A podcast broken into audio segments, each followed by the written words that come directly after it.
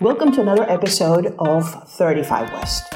My name is Margarita Seminario. I am the Deputy Director of the Americas Program at CSIS. How professional the Mexican But government. are we ready? I don't reform think trends in Argentina. Right. And that's what a happened. role at all in the NAFTA negotiations. Welcome to 35 West. Today I'm joined by Dr. Jenny Lincoln. Jenny is a senior advisor to the Carter Center on Peace Initiatives in Latin America. She has been an international election observer in 18 countries, including most recently in Bolivia. Jenny received her PhD in political science from The Ohio State University. She's also one of the most knowledgeable persons I know on Nicaragua, a true referente, as we say in Spanish. Jenny, thank you so much for joining us today. It's a pleasure to be here, Maggie, and especially during this very fast moving time in Nicaragua. I've had the good fortune of knowing Jenny Lincoln for a good number of years, more years than I care to admit publicly. But for our audience, Jenny, may I please ask you to share some highlights of your professional background, in particular as it relates to Nicaragua and electoral processes? Thank you, Maggie. Well, first, I'm a political science professor. And in the mid 1980s, I was a Fulbright professor in Costa Rica, which gave me an opportunity to go in and out of Nicaragua at that time, including the election in 1984. So my time in Nicaragua goes back that far. I joined the Carter Center as a deputy director for Latin America in 1988 and almost immediately was thrown into the election observation of the Carter Center for 1990, which was an historic uh, election observation that the Carter Center, the UN, and the OAS observed. So ever since that time, I've gone in and out of Nicaragua, maintained the friends and relationships and interest in Nicaragua, up to and including when I returned to the Carter Center as the director of the Latin America program in 2015. I had an interim as a professor at Georgia Tech, and I still maintain my connections there as well. But beginning in 2015, I was going back in and out of Nicaragua for the Carter Center again. And that sort of brings you up to date and shows you that actually in all my countries, Nicaragua is one of the top ones to have had an historical interest in it. Let's talk about the situation in Nicaragua today. Daniel Ortega took office in 2007. Since then, he has managed to limit fundamental freedoms, silence the media, allow corruption to run rampant, and dismantle most institutional checks on presidential power. Jenny, help us understand how did Nicaragua get to where it is today? And how has the quality of democracy, human rights, and governance in Nicaragua been impacted in the past 15 years? And what does that mean in practical terms? Well, at the risk of giving you an extensive historical lessons on Nicaragua, I'm going to start in 2018. Yes, Daniel Ortega was elected in 2006, took office in 2007 after running for president three times and was not successful after the 1990 election of Doña Violeta Chamorro. And in 2000, since 2007, he has been president. And in the context, the situation today also has roots in the fact that he changed the constitution along the way so he could run indefinite number of terms. This election that's coming up this year would be his fourth term. So the situation in Nicaragua is very much based on an Ortega dynasty that he has created over time since 2007. His current vice president is his wife, and so this has become really a, a family dynasty.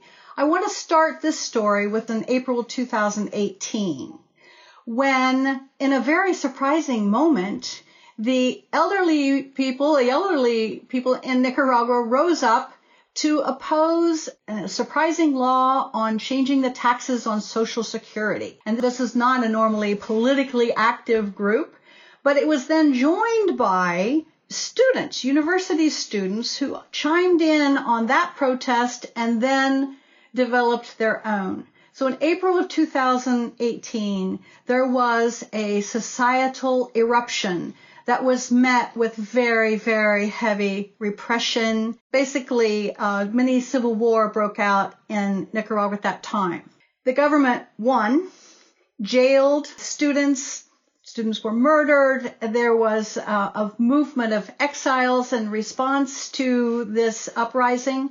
There was an attempt at negotiations, a very brief one that was facilitated by the church, but it didn't last long. And I remember the confrontation with Daniel Ortega and a particular student, very, very public at this attempt at negotiations.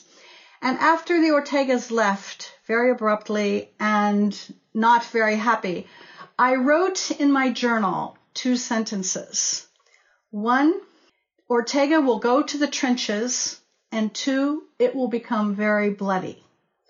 And I'm crushed to say that that's exactly what has happened. The repression has grown and the, the number of exiles has grown and the context for the forthcoming elections has become extremely, extremely problematic. There are presidential elections scheduled for November this year.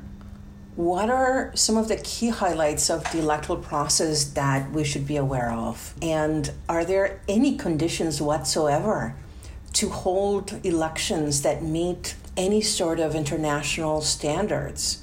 What are the challenges for the candidates and, and for the voters? Well, first, technically, to answer your question, the presidential election is scheduled for November 7th.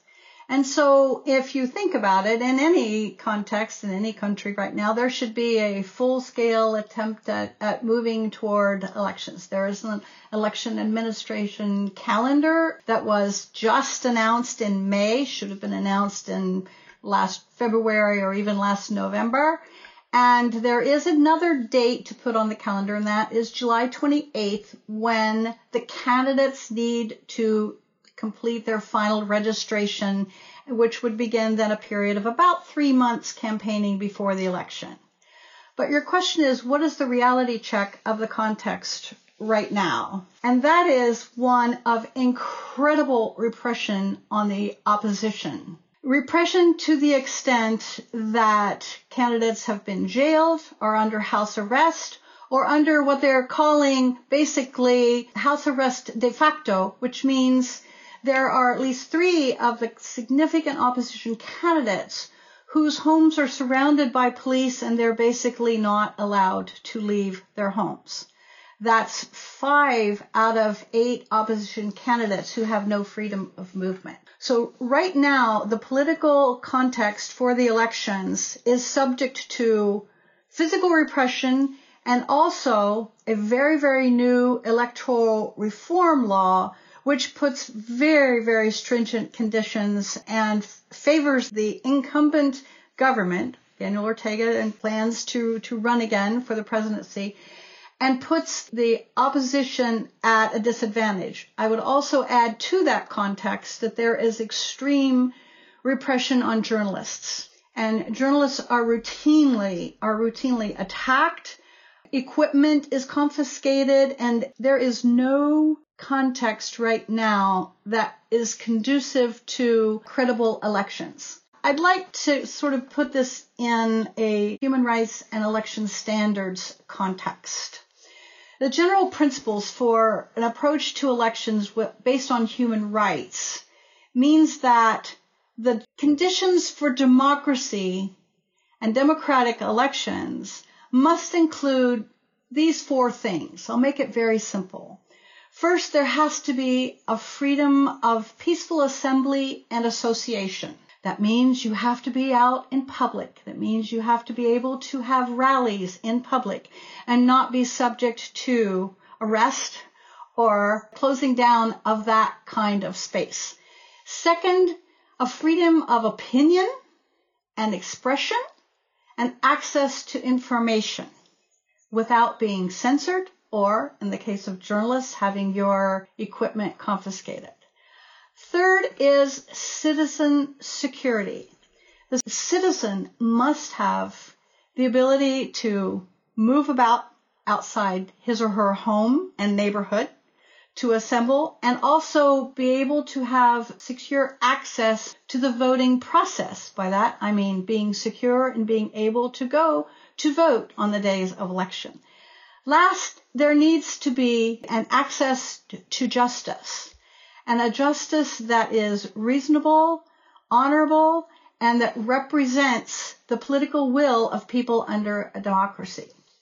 Those conditions do not exist in Nicaragua today. It's the actually the opposite of, of those conditions and under which, under which the opposition is trying, they've not pulled out, they've not rejected the opportunity. They are trying to compete in an electoral process. Jenny, let's talk about the opposition. You know, when we think of opposition, we think of ideological differences, internal struggles, family and personal rivalries in, in Nicaragua, uh, weekend blocks, but help paint a picture for us. Give us a snapshot of what the opposition looks like in Nicaragua today and who are the players to watch.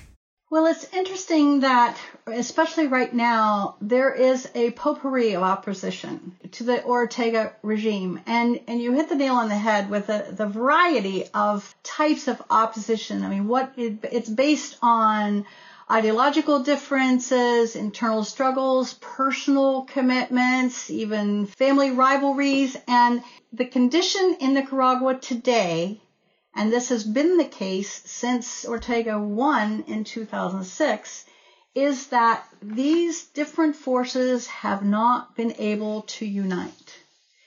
And in the, the weeks, months prior to our, our situation now, there evolved three types of opposition. And one, I'll start with the easiest one. One was a handful of small political parties that were political parties not the Sandinista Front, but not the FSLN, but they were allied, they are allied with the FSLN.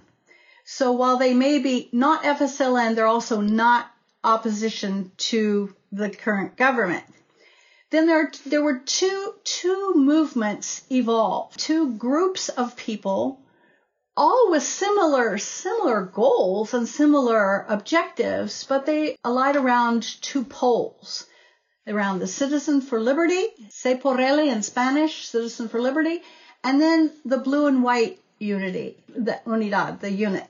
The blue and white really came out of the uh, struggle of April 2018, and the Se por Ele came out of an, a similar organization, but with just basically different personalities and different players. For a long time, there was a hope that they would unite and have a single candidate to come out against the FSLN in the election.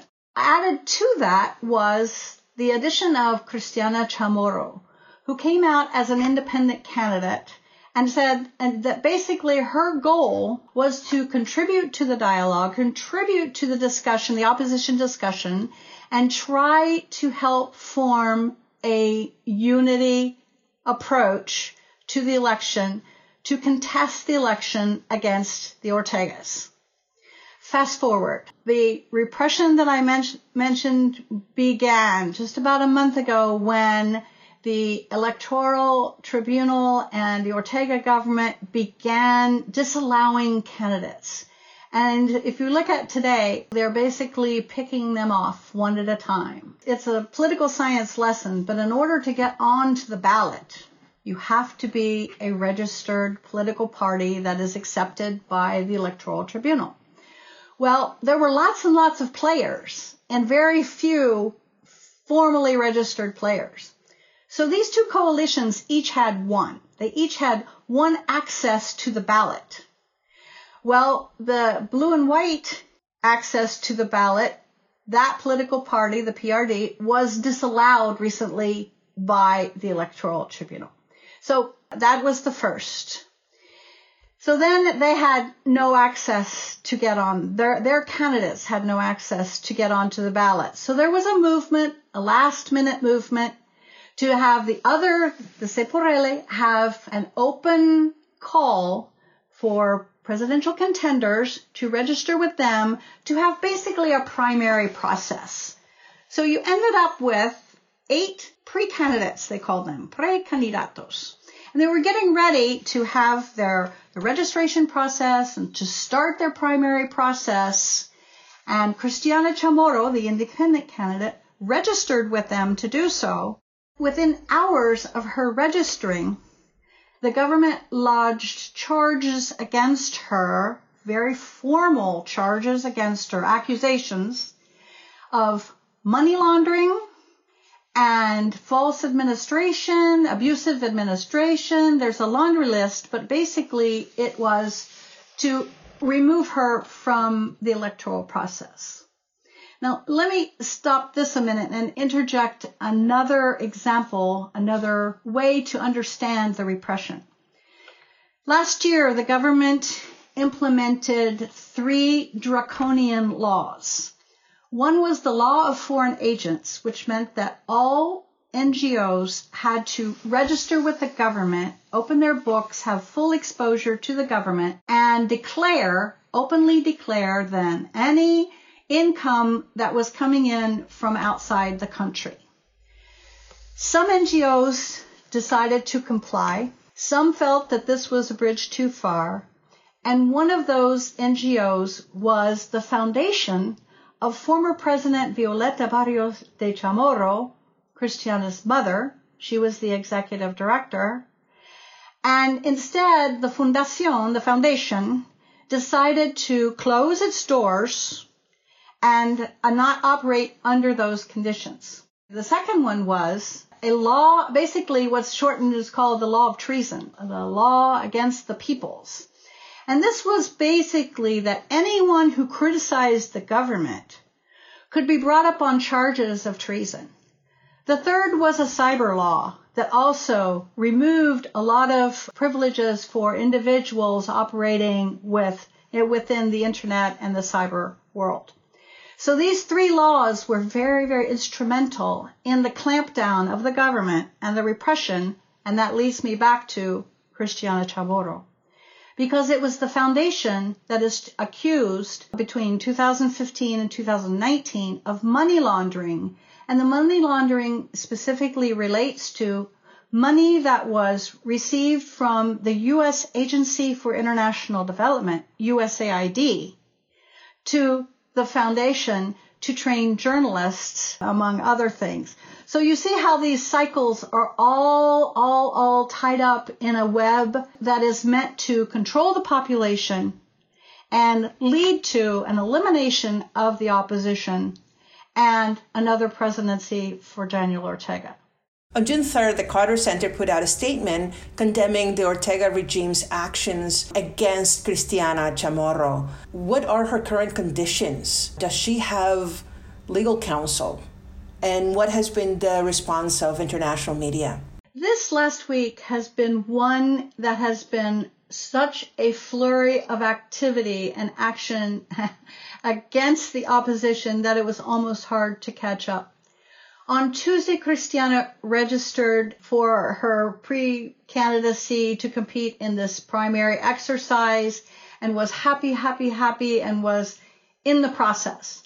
Hours later, these charges were made and the very next day, Wednesday, she was basically invaded by the Sandinista police there were trucks of anti-riot police and transportation police that arrived at her house. And basically, she was put under a surveillance for five hours. Her house was ransacked. All pieces of paper that could be found were removed from her home. All of her electronics, her cable was cut. Her internet was cut. She was left after five hours under house arrest with a bevy of police in her home, and that was Wednesday.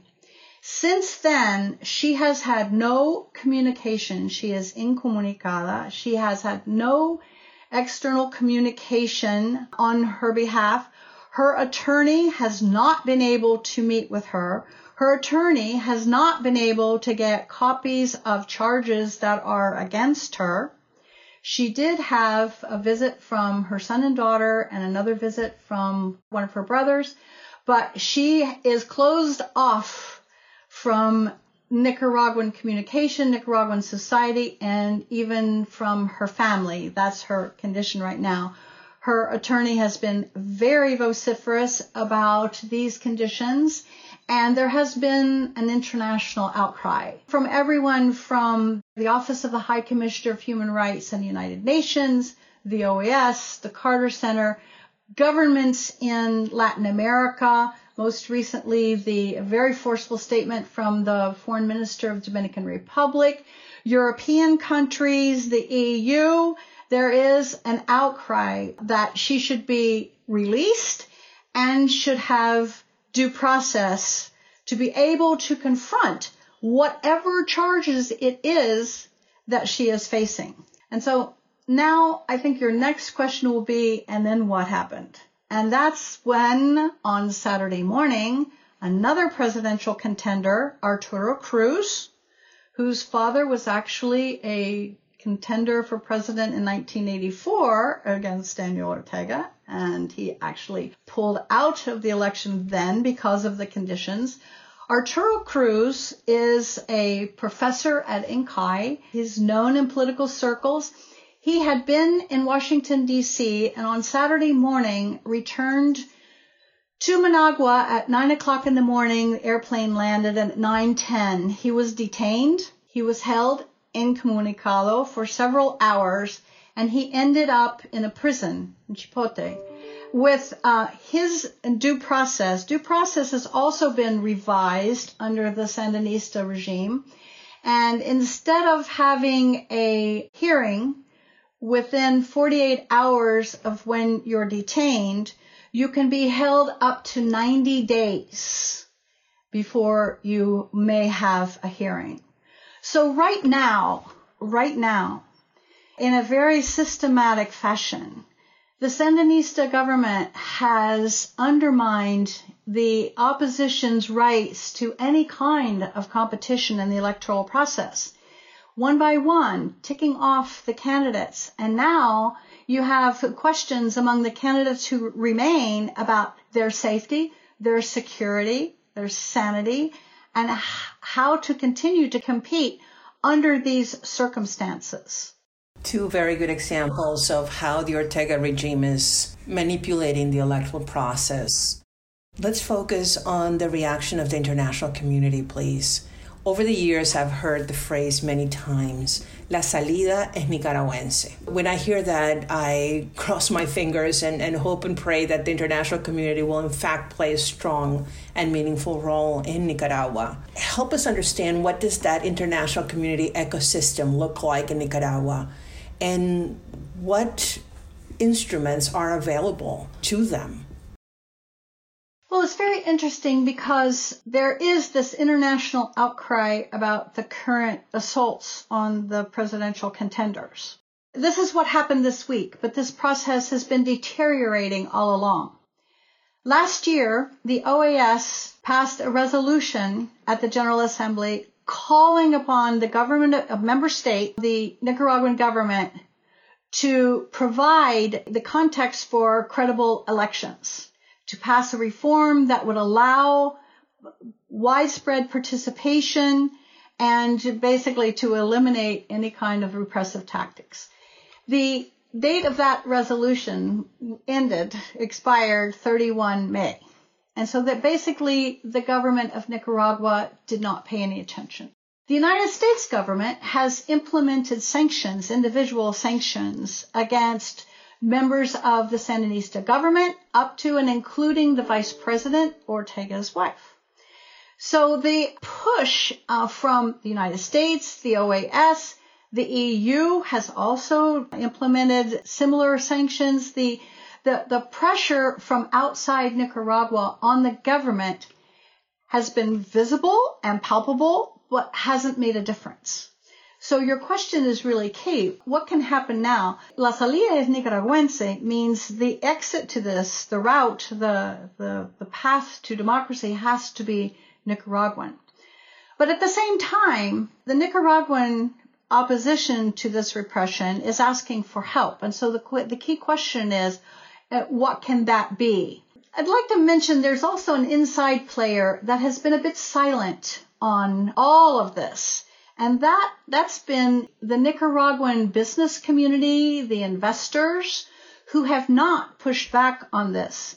Uh, last night on Carlos Fernando Chamorro's Sunday night television show that uh, wraps up the news of the week, it, it, it ended with a look at different business community leaders and said, and, and what is their reaction? And then there were the sounds of crickets chirping. And so there's a mixed answer to this. There still has to be a Nicaraguan response. But for democracies in the hemisphere and in the world, there has to be an increase in this outcry calling the government of Nicaragua to task for basically the crimes against human rights, the electoral process, and undermining the democracy that the Nicaraguans deserve. Jenny, is there anything we did not cover that you would like to add? I'd like to add a personal note for Cristiana Chamorro. She is one of the strongest women, the strongest pe- persons I've ever known. And I am deeply, deeply troubled that there could be such a personal assault on her integrity. Cristiana was 23 when her father was assassinated. Her father was the editor of La Prensa and stood up against Somoza and was assassinated. The Chamorro family has dedicated its life to the well-being of Nicaraguans and, and, and the Nicaraguan government with Doña Violeta, her mother, as president. Cristiana's husband was tragically killed a few years ago.